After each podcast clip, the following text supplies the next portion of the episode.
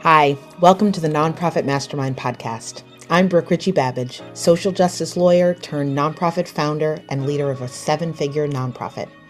I've spent the past 20 years immersed in social impact work, and I've worn so many hats. I've worked as a leader, a board member, a coach, and a strategist. I've ridden the highs of changing lives and communities, and I have weathered the many storms that go along with doing social change work.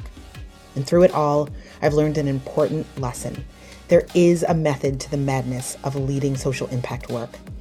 I created the nonprofit mastermind to share that method, to pull back the curtain on the actual strategies and mindset behind launching, growing, and leading a high impact nonprofit. Ultimately, we do this work to make the world a more beautiful, equitable, and just place, and I want to help you do that. If you're a passionate, committed leader who's looking to build and lead an institution that has real and lasting impact, you're in the right place. Let's get started.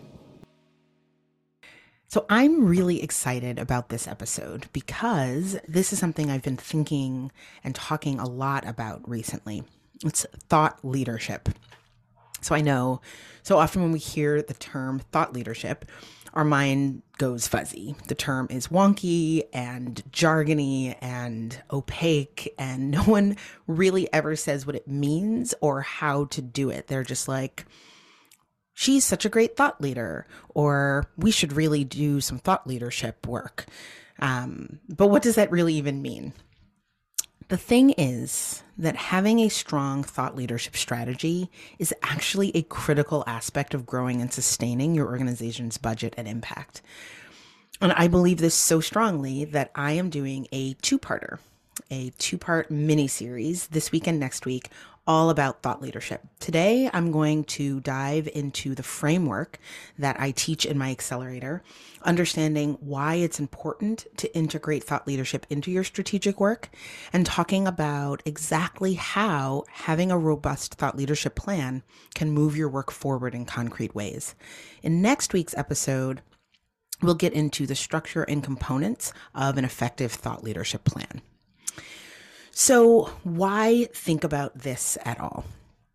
Every organization needs to move people to action in order to achieve its mission. You have to move people to donate, to volunteer their time and expertise as board members and advisors, to partner with you to get the work of your mission done, to participate in your programs. Achieving every mission is always rooted in inspiring and motivating people to take certain actions. Thought leadership is about leveraging the power of your existing expertise and ideas to do this, to join the conversations that are happening between your donors, your funders, your prospects, your strategic partners in their ecosystems, in their own minds, and to move them to take whatever action they need to take in order to move your mission forward.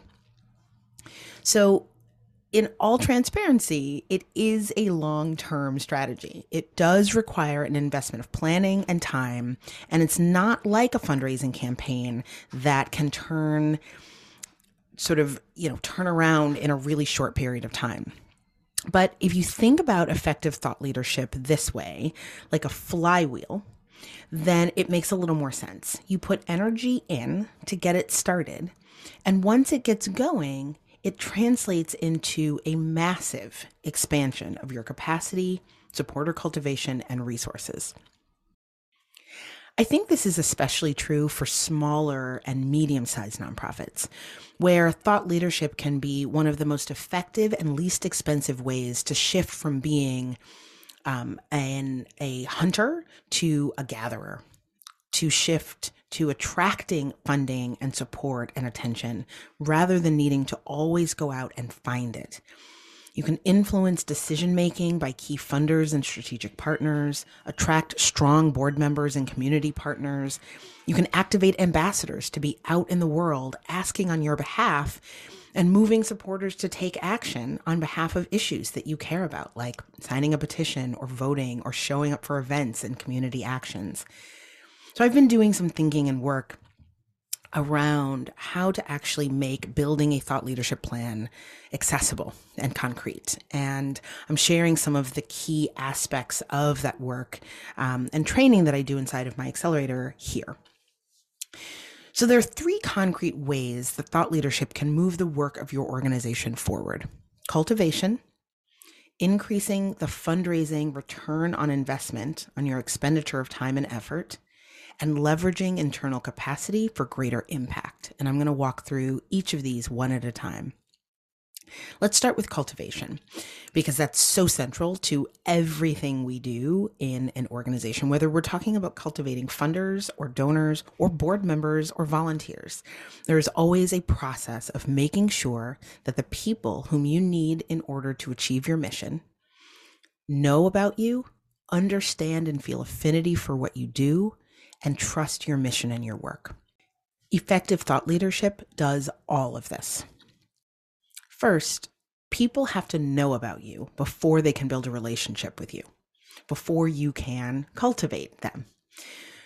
So, when we talk about building awareness as a potential objective for thought leadership, and a lot of times when we hear about thought leadership, we hear about building awareness as one of the reasons to do it, do it, building awareness of our mission, building awareness of our work. It's really important to understand that this isn't just some abstract objective. It's about making sure people know you, know about you.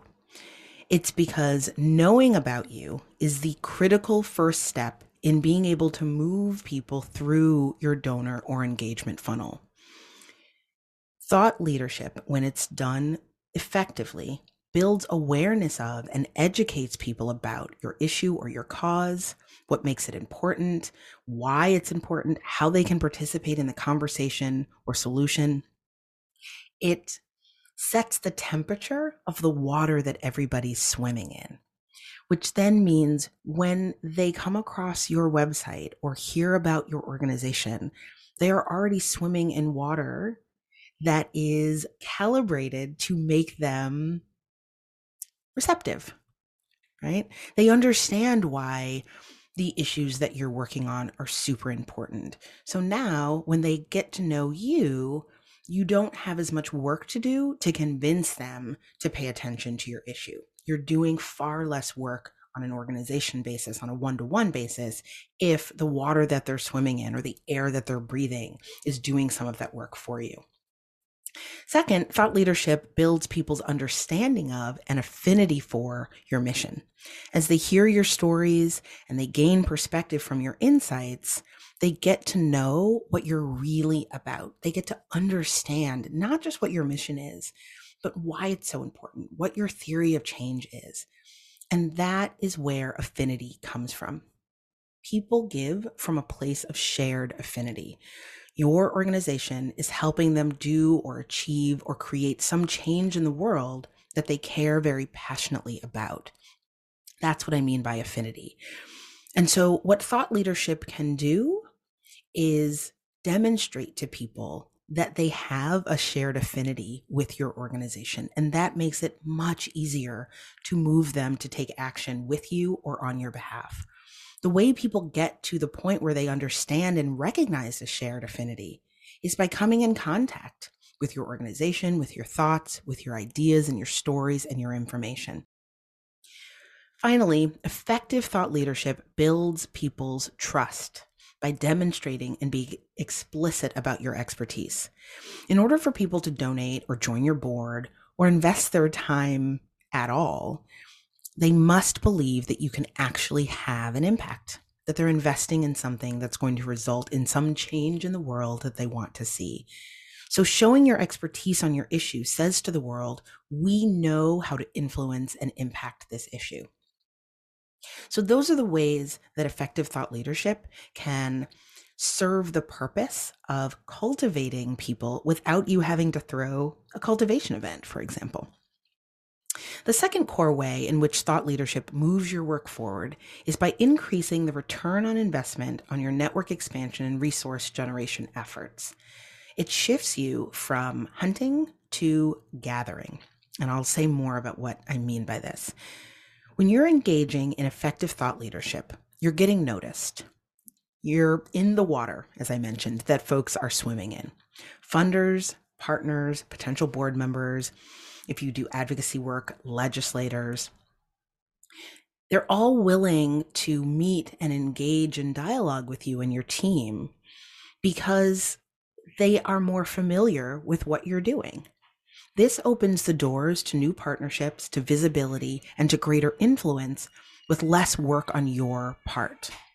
You have people noticing you without you having to reach out and be noticed, which means you are in a position to receive their attention and not have to, on a one on one basis, seek it out. That's gathering, attracting resources rather than having to go out and try to set up meetings and send introductory letters to every single person in your network.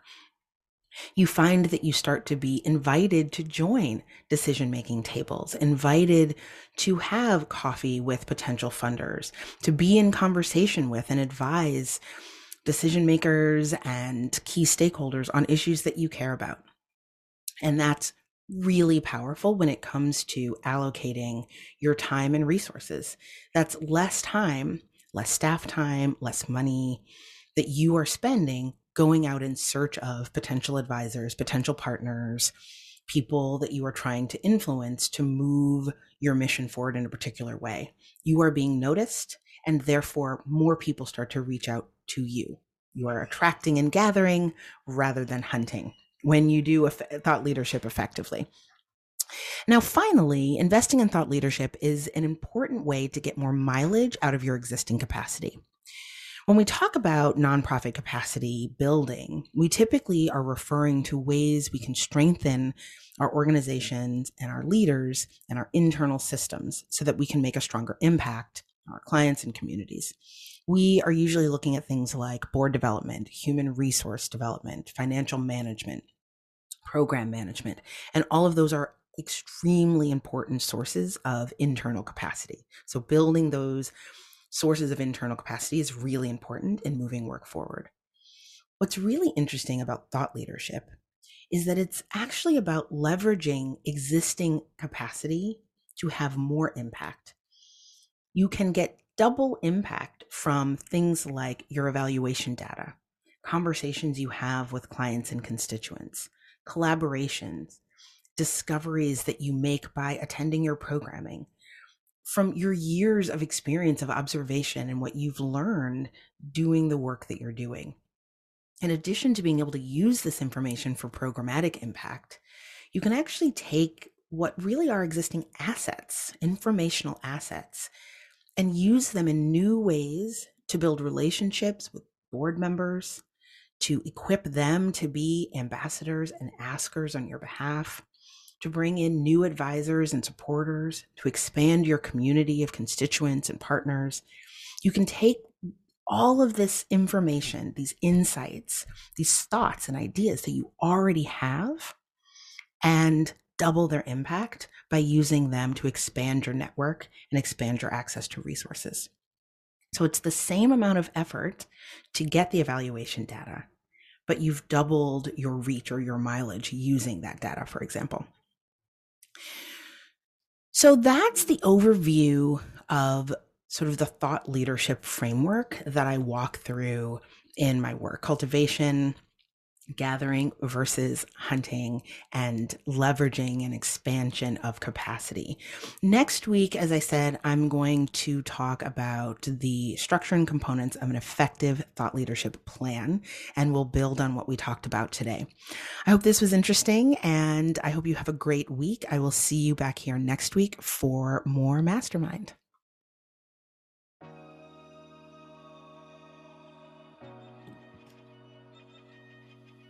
Thank you so much for joining me for this week's episode of the Nonprofit Mastermind podcast. If you enjoyed this episode, please subscribe on Apple or wherever you listen to your podcasts. And if you think what we talk about here, the trainings and the guests and the conversations, could benefit another leader in your life, I'd love if you would leave a review and share with your friends. If you want to take the next step and begin to put into practice what we talk about on this podcast, I've created a toolkit where I collect and share downloads from many of our conversations. It's got templates, worksheets, and references to help you execute on what we talk about here on the Mastermind. There's lots of great stuff, and I add to it almost every week. You can download it at richiebabbage.com backslash architecture of impact toolkit.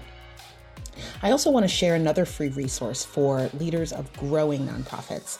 It's a free training. It's called What Got You Here Won't Get You There The Four Questions You Need to Ask to Know If Your Nonprofit is Really Ready to Scale. Growing an organization doesn't happen by accident, as we all know. You have to take the right strategic steps at the right time to avoid overwhelm and burnout and that horrible feeling that so many of us have had as you watch the work of your organization outstrip capacity and sometimes even funding. It's almost impossible to reverse engineer good growth. And by that I mean growth that can be sustained over time just by looking at what you think you see in other organizations. So, in this free training, I help cut through all the noise and I identify the four simple questions that, if you really engage with them and think about them, will tell you when you're ready to grow without frenzy, without overwhelm, and with the confidence that you're making the right moves for your organization. You can access the training at richiebabbage.com backslash ready to scale. If you'd like more leadership resources and strategies in your life, sign up for my weekly newsletter, Leadership Forward 321. Each week, I curate and share three articles, two resources, and a quote on a theme. You can get that at richiebabbage.com backslash leadership forward 321. That's all for now. Have a great week, and I'll see you back here next week for more Mastermind.